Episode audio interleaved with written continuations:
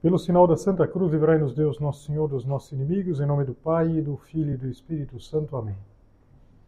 Meu Senhor e meu Deus, creio firmemente que estás aqui, que me vês, que me ouves. Adoro-te com profunda reverência. Peço-te perdão dos meus pecados e graça para fazer com fruto este tempo de oração. Minha Mãe Imaculada, São José, meu Pai e Senhor, meu anjo da guarda, intercedei por mim.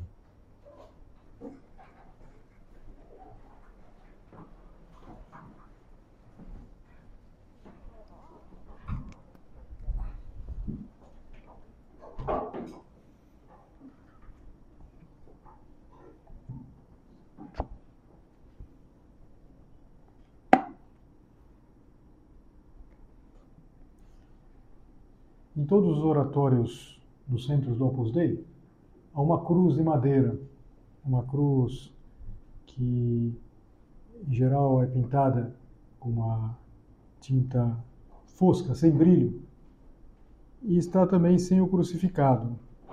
E São José Maria, ele explicava para nós que essa cruz sem o crucificado é a nossa cruz de cada dia, essa cruz que aparece aqui na lateral do, do oratório, essa cruz, que é uma cruz pequenininha e que está esperando que nós a carreguemos, é a nossa cruz. E no dia de hoje, a cruz está enfeitada, está enfeitada de flores. Por quê? Porque amanhã é uma festa da cruz, é a festa da exaltação da Santa Cruz.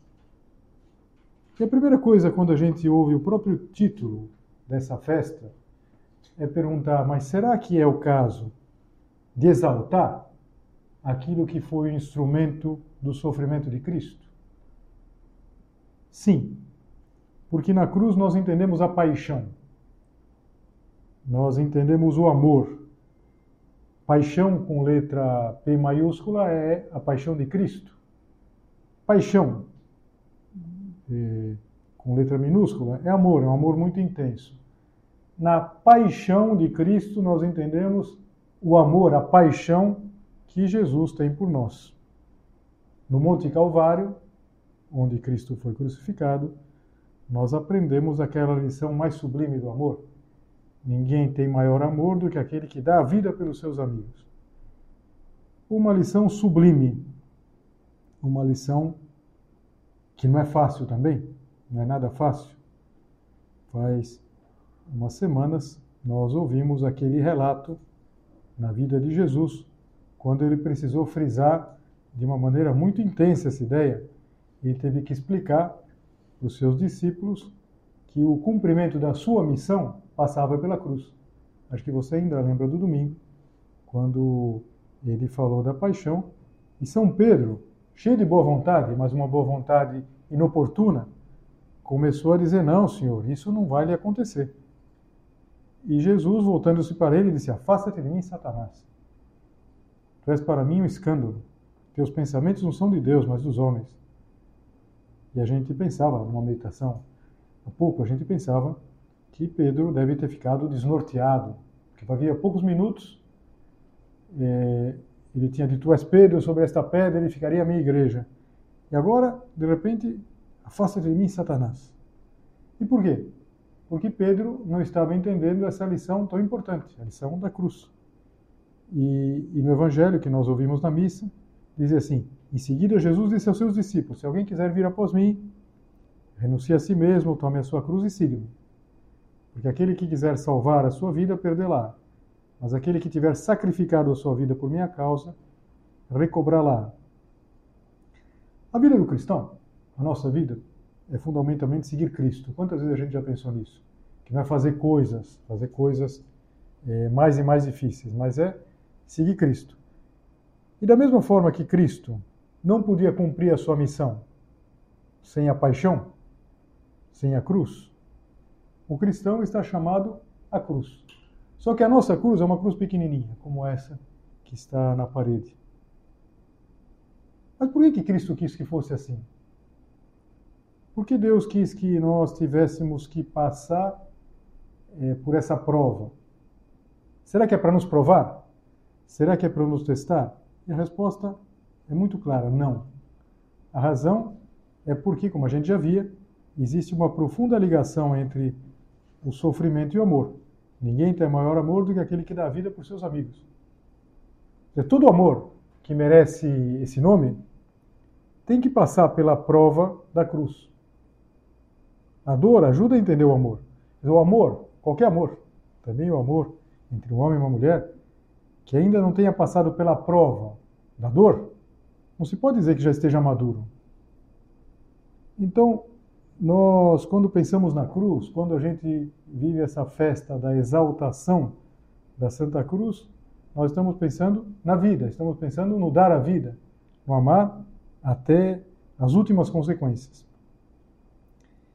E ao longo desses dois mil anos, uma série de santos e santas deram um exemplo nesse sentido. E também de pessoas que a igreja não veio a canonizar, mas que foram pessoas muito santas e que souberam eh, se entregar de verdade, souberam colocar paixão no cumprimento da sua missão. E entre muitos exemplos bonitos, há o de um padre irlandês, um padre jesuíta, que chama Padre Doyle, que ele morreu como capelão militar numa batalha da Primeira Guerra Mundial. Ele morreu enquanto ele resgatava uns soldados feridos, dois soldados feridos. Há, há poucos dias, em agosto, se cumpriram é, 106 anos dessa. Ele morreu em 1917. E quem foi esse homem, esse capelão militar? Ele nasceu no século XIX ainda, 1873. Ele era o mais novo de sete filhos. Era uma pessoa muito alegre, muito esportista. E, e ele sempre viveu bem a caridade. E, e no final do século, 1891, ele nasceu em 1873, ele entrou para Companhia de Jesus. Companhia de Jesus são os jesuítas. E se ordenou já no século XX, 1907. E tem uma coisa bonita do, do dia que ele se ordenou, ou seja, que mostra o que é a paixão, o que foi o amor que ele queria ter em cada dia da vida dele.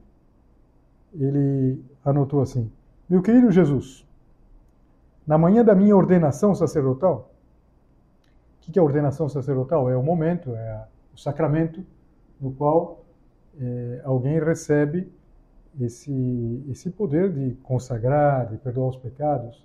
É o dia que alguém vira padre, entre aspas, ninguém vira padre. Então recebe um sacramento. Na manhã da minha ordenação sacerdotal, gostaria de colocar no teu sagrado coração, em agradecimento por tudo o que fizeste por mim, o propósito de lutar decididamente pela santidade. O meu maior desejo e a, mais, a minha mais firme vontade é enfrentar toda a luta sem descanso para ser santo. Ou seja, num dia tão bonito, você pode imaginar que para nós, para um padre, o dia da ordenação é um dia que a gente lembra com riqueza de detalhes, não é verdade? Então, nesse dia, o padre Doyle, esse padre é, irlandês, ele fez essa, escreveu essa oração e dedicou boa parte da vida dele, como sacerdote, a fazer isso. Então pregava retiros, é, se dedicava muito à direção espiritual e tinha um sonho de construir uma casa de retiros para trabalhadores. Só que naquela época, pensar que a gente está comecinho do século, é, não era muito comum, por exemplo, que um leigo fosse participar, não sei, de um retiro. Então, mas ele já era um pouco além, avançado nas, nas ideias. Então ele quis conhecer em alguns outros lugares fora da Irlanda, onde se tinha essas experiências de apostolado com os trabalhadores. E, e ele insistia muito nessa ideia. Inclusive escreveu um livro breve sobre a importância do retiro. Mas chega a Primeira Guerra Mundial. Sabe que um capelão militar é alguém que acompanha os soldados e reza a missa para os soldados, atende espiritualmente os soldados. E no dia 16 de agosto de 1917, um grupo de soldados ficou ferido e o padre Doyle foi lá. E quando ele estava por lá, caiu um novo, uma bala de canhão lá do, do exército alemão, explodiu e nunca nem se encontrou o seu cadáver. Ou seja, foi uma, morreu. Mas é, logo depois se escreveu uma biografia desse padre, que foi muito lida, foi um best-seller. E quem leu essa biografia foi São José Maria Escrivá. Leu e gostou muito. Tanto é assim que ele cita num ponto de caminho. Um ponto de caminho que, quando eu começar a ler aqui, algumas de vocês talvez até vão se recordar. É o ponto 205. Diz assim: Estávamos lendo, tu e eu, a vida heroicamente vulgar daquele homem de Deus. Está falando do Padre Doyle. E é interessante como ele fala homem de Deus e vida heroicamente vulgar. Parece que é uma coisa ou outra, na é verdade. Uma vida vulgar, uma vida comum, não é exatamente o que a gente pensa na vida de um homem, de uma mulher de Deus. Mas era uma vida comum. E o Padre Doyle, você vê que ele gostava de escrever e deixava muitas anotações, ele acabou facilitando o trabalho do biógrafo dele, que encontrava muitas coisas, muitas coisas de um diário. E é a uma dessas anotações que São José Maria se referia nesse ponto que eu só comecei a ler. Estávamos lendo a vida heroicamente rugada daquele homem de Deus e o vimos lutar durante meses e anos. Que contabilidade, entre aspas, a do seu exame particular. Exame particular, o que, que é? Exame particular, dentro da vida espiritual, é uma espécie de foco especial. Então, por exemplo, uma pessoa pode, durante uma temporada, viver como exame particular a pontualidade. Eu vou lutar mais na pontualidade. Ou eu vou lutar, é, durante uma temporada, o meu exame particular vai ser o sorriso. O exame particular vai ser o minuto heróico de manhã e de noite, ou os minutos heróicos ao longo do dia. Então, é uma, um foco especial da, da luta. Que contabilidade do seu exame particular? Então, vimos lutar durante meses e anos a hora do café da manhã. Hoje vencia, amanhã era vencido. Anotava. Não comi manteiga. Comi manteiga. Você vê que era onde ele estava lutando, um ponto de luta para ele. E São José Maria faz um comentário. Oxalá vivêssemos também, tu e eu, a nossa, entre aspas, tragédia da manteiga. É um sacrifício que não parece muito difícil. no entanto, para os irlandeses, custa muito. Não sei porquê. Acho que para várias de vocês, para mim, se tivesse, ah, não come manteiga, tá bom, não como manteiga, não tem problema. Mas era a luta dele. Uma coisa muito pequenininha, um ponto pequeno. E, e é uma das anotações que ele, que ele tinha feito assim: durante a missa e depois na ação de graças, tive grandes tentações de renunciar ao meu propósito. Claro, quando eu terminar, estava na ação de graças, já estava pensando no café da manhã. A ideia de ao café da manhã comer uma tostada a seco com chá sem açúcar parece verdadeiramente difícil. Jesus sugeriu-me que lhe pedisse a ele a fortaleza necessária para manter o meu propósito. Olha que coisa bonita. Quer dizer, Jesus me dá força para manter o meu propósito. A tentação abandonou-me no refeitório e pude tomar o café da manhã com o coração cheio de alegria. Compreendo agora que nada é impossível se pedir a Deus a fortaleza para levá-lo a cabo. Então, ele lutava lá. Comia manteiga, não comia manteiga. E aqui é um pormenor divertido, acho que eu já contei alguma vez numa meditação, que quando se fez a primeira tradução do caminho para o inglês, eh, a expressão que se utilizou foi literal, butter tragedy, a tragédia da manteiga. No entanto, mais adiante, quando se fez uma revisão, se trocou é, por marmalade tragedy, ou seja, é, a tragédia da, da, da, da, marmelada no sentido do, que passa no pão, vai, do, da geleia, e depois por sugar tragedy. Por quê? É porque quando Quando fizeram a tradução, quem fez a tradução do inglês, perdão, do espanhol, São José Maria escreveu espanhol para o inglês, pensou assim: esse tal homem de Deus devia ser um espanhol, não é verdade? E, e assim, é, tudo bem, na Espanha dá para não comer manteiga, mas na Irlanda isso é impossível. E acontece que era precisamente o irlandês, precisamente o irlandês. E quando Dom Álvaro é, esteve na Irlanda em 1981, ele já era o padre na obra, ele escutou essa explicação e ele disse: Olha, mas o protagonista era um irlandês.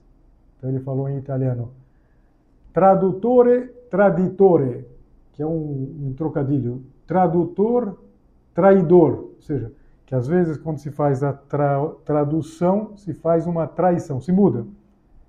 E a partir daí as edições de caminho em inglês já vieram com manteiga, no lugar da marmelada ou do, do açúcar. Mas por que é interessante a gente pensar nisso? E por que eu quis contar com detalhe essa história? Porque São José Maria dizia assim: vamos ter, você e eu, a nossa tragédia da manteiga. A gente pensa na exaltação da Santa Cruz, a gente pensa no amor de, de Jesus por nós, mas a gente pensa também nessa cruz pequenininha do lado, enfeitada com as flores. E, e vamos pensar em mortificações, em sacrifícios pequenos, que é o que a gente pode dar conta. Na verdade, quando a gente pensa em sacrifício, em mortificação, a gente imediatamente pensa em coisas difíceis. Grandes sacrifícios, grandes jejuns. Mas será que Deus não quer para nós a tragédia da manteiga? Até porque, repara, a frase de Jesus é: se alguém quiser vir após mim, negue-se a si mesmo, tome cada dia a cruz. Talvez a gente pudesse fazer um sacrifício muito grande um dia, mas cada dia, em geral, está falando de coisas pequenas. Vamos agora pensar diante do Senhor, Senhor, qual pode ser a minha tragédia da manteiga? Seria bom que todos nós saíssemos daqui hoje, da nossa meditação, com é, nossa tragédia da manteiga bem é, marcada. Eu falava agora há pouco que uma tragédia da manteiga, um exame particular muito bom, seria o minuto heróico, o primeiro e último de cada dia. E também ao longo do dia, a pontualidade pode ser às vezes agilidade para nós nos aprontarmos. Não é verdade? Às vezes pode ser, não sei, eu sei que é bem mais difícil para vocês. Eu, para me vestir, eu sempre uso a mesma roupa, não tenho que escolher muito, né? Mas, mas também não precisa ter uma playlist para escolher a roupa. Né? Eu tenho uma playlist lá específica para escolher a roupa. É, café da manhã pode ser manteiga, pode ser Nutella, pode ser. Mas seja nessa ou em qualquer outra refeição, a gente tem uma coisa pequenininha uma colherinha a mais daquilo que a gente gosta muito, gosta pouco. Uma colherinha a menos daquilo que a gente gosta pouco. Então, às vezes ninguém vê. Eu gosto muito de pensar que na hora que a gente se serve, que a gente faz o prato, a gente poderia colocar um crucifixo pequenininho como esse aqui. Esse crucifixo de, sei lá, tem quantos centímetros aqui? Nem 10 centímetros, na verdade. Se a gente colocasse esse crucifixo no prato e cortasse e misturasse, ninguém veria. Mas é a nossa cruz, é a cruz de cada dia. Às vezes pode ser a, a tragédia da manteiga, comer de tudo. Comer de tudo. A partir de hoje eu como de tudo. Não tenho mais intolerância. Claro, se tenho uma intolerância é, a alguma coisa, tem que respeitar, se é uma coisa médica, uma intolerância à lactose. Mas Cuidado para não ter intolerâncias por, por, por gosto, na verdade, não. Tem intolerância a fígado, intolerância a quiabo, intolerância. Não. Essas intolerâncias não. Comer de tudo, na verdade.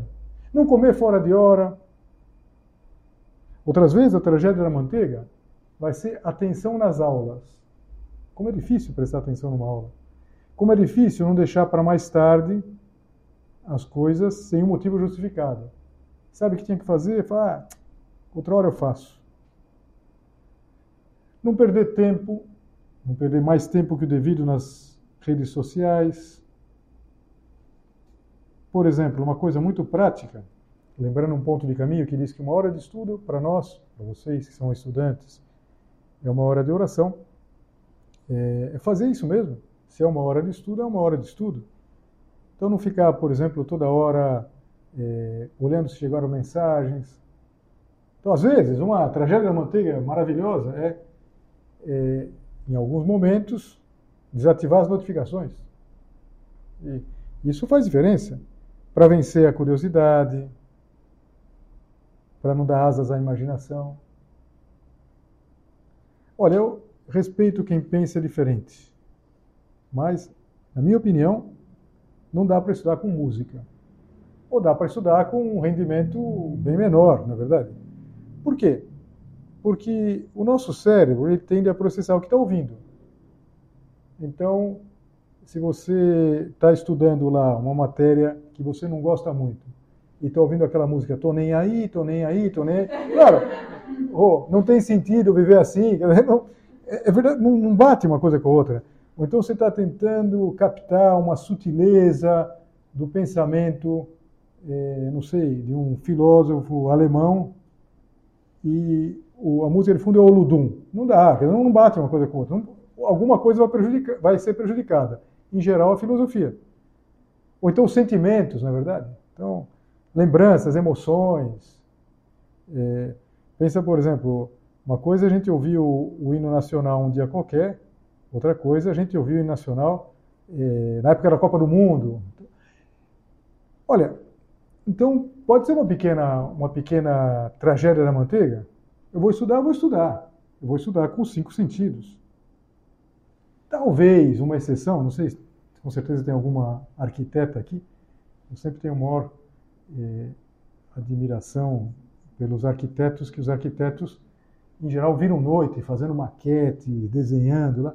Talvez uma música suave pode ser até bom para não, não dormir lá de noite, preferência uma coisa que não seja muito agitada. Mas, então, estudar de verdade é a tragédia da manteiga. Como pode ser encontrar a cruz? no sorriso. Sorrir. E sorrir é, também em casa. Sorrir não para selfies, mas para pra, as pessoas. Prestar atenção. Prestar atenção. Dizer, não olhar é, para o smartphone quando a gente está na frente de alguém. Não pode, não, não tem sentido. Não, não, não sei, não, não, conversa. E não... Outro dia eu vi um desses, desses, desses filminhos cômicos assim, que era um, um, um, um garçom que ele chegava e ele chegava na mesa, ninguém dava atenção para ele. Estava todo mundo olhando lá e ele falou oh, mais alguma coisa, mais alguma coisa. Então ele perdeu a paciência. Então de repente toca o telefone é, de uma das pessoas que está na mesa, a pessoa olha, é uma videochamada e aparece o garçom. Vocês querem mais alguma coisa? Às vezes a mãe tem que fazer isso, na verdade. A única, a única maneira de tentar entrar com a pessoa chamar por uma videochamada. Então tá, a mãe está do outro lado da mesa fala, fulana, você quer mais é, arroz e feijão? Não, mãe, obrigado. Então, olhar para as pessoas. Numa homilia muito interessante, que está no livro Amigos de Deus, São José Maria, ele citava muitos exemplos parecidos com esses, quase iguais.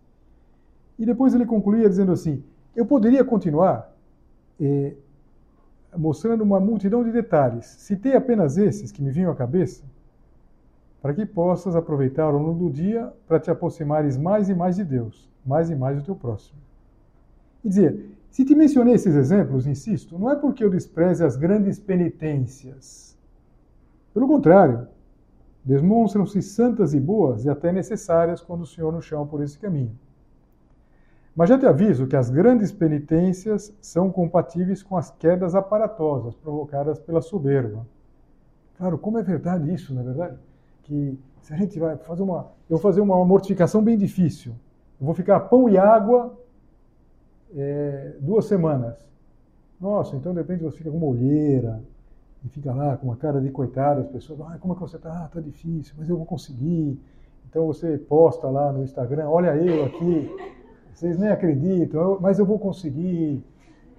É, veja, já perdeu todo, todo o valor, na verdade. Agora, se você simplesmente é, fica, oh, estou sorrindo em casa, estou cumprindo meu dever, estou procurando chegar pontualmente na, na, nos horários, a manteiga, a tragédia da manteiga.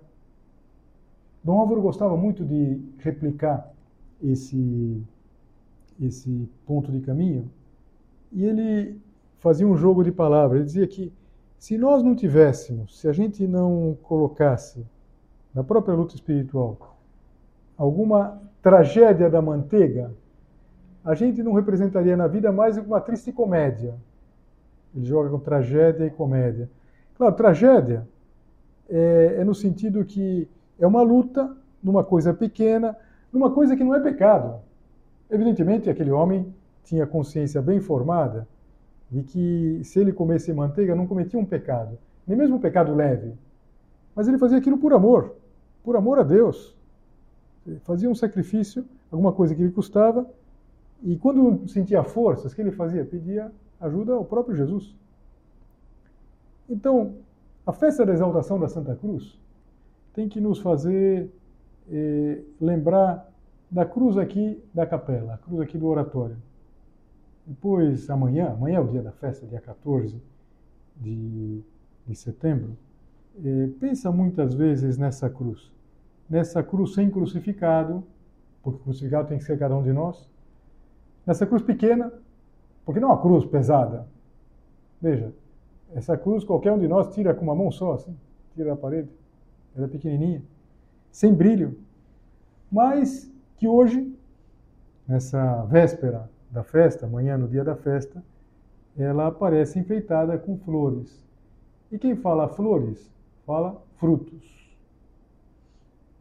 De alguma maneira, os frutos na nossa vida vão vir dessa cruz, dessa cruz pequenininha, dessa cruz de todos os dias. Não de coisas maravilhosas que a gente pode, talvez, imaginar, que a gente pode querer fazer. Insisto, muito vezes com uma, uma consideração vaidosa coisas pequenininhas, coisas pequenininhas, coisas como essas. Então, vamos é, concretizar para amanhã a nossa tragédia da manteiga. Não precisa ser só uma coisa na comida, claro que não, por isso que eu fiz questão de mostrar vários outros exemplos, e cada uma de vocês, eu, temos que pensar na coisa que nos custa mais. Eu acho que para todos nós tem uma coisa que custa mais que a manteiga, mais que a Nutella. Hoje em dia, que é o nosso celular, na verdade. A gente chega em qualquer lugar e a gente já puxa o celular, na verdade. A gente já puxa, já começa a olhar e, e de repente a gente vai olhar para ver se chegou alguma coisa. É ou não é? Vai acabar a meditação? Vocês vão sair, a primeira coisa que vocês vão fazer é olhar se chegou alguma coisa. Isso digo as que não olharam já durante a meditação. Algumas vezes já olharam se chegou alguma coisa, se não chegou. Então, por exemplo, a gente conseguir assistir uma aula sem ser interrompido, ou melhor, sem se deixar interromper, não pode ser uma tragédia da manteiga maravilhosa? Não pode ser uma tragédia da manteiga maravilhosa a gente sempre colocar as pessoas na frente do nosso equipamento? Ou seja, chega uma pessoa, o equipamento, ele que vai, ele que é arquivado, ele que vai para o nosso bolso. Então pense em alguma coisa assim concreta, pequenininha, porque é uma cruz pequena, mas é de cada dia. E essa é que faz um santo, como aquele santo a vida heroicamente divulgada daquele homem de Deus, um homem santo, e que morreu santamente, morreu dando a vida, literalmente. Agora, por que como ele conseguiu dar a vida naquele momento extremo lá, quando morreu para salvar aqueles soldados? Porque dava vida a cada dia. Comi manteiga, não comi manteiga. Uma coisa pequenininha. Amanhã é o dia 14. E depois, no dia seguinte, no dia 15, 15 de setembro, se celebra uma festa também muito bonita, que está relacionada diretamente, Nossa Senhora das Dores. Nós entendemos o amor de Cristo por nós na cruz e a gente entende também e medita no amor da sua mãe. Quer dizer, ninguém como Nossa Senhora entendeu, a gente poderia dizer, sintonizou com a entrega, com o amor de Cristo como a Virgem Maria. Então a gente celebra nossa Senhora ao pé da cruz. E vamos pedir a Nossa Senhora, que é nossa intercessora, que a gente consiga entender o amor de Cristo por nós, que a gente queira corresponder. E que queira corresponder, sobretudo no pequeno, na nossa tragédia da manteiga. Provavelmente, nós não vamos morrer heróis com o Padre Doyle, dando a vida. Mas a nossa vida pode sim ser heróica. E é isso que conta. É isso que vale a pena. É isso que faz com que, de fato, a gente possa ser santos nas circunstâncias comuns, nas circunstâncias de cada dia.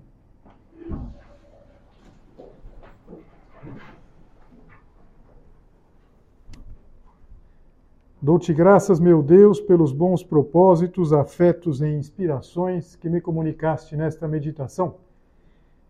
Peço-te ajuda para os pôr em prática. Minha Mãe Imaculada, São José, meu Pai e Senhor, meu anjo da guarda, intercedei por mim.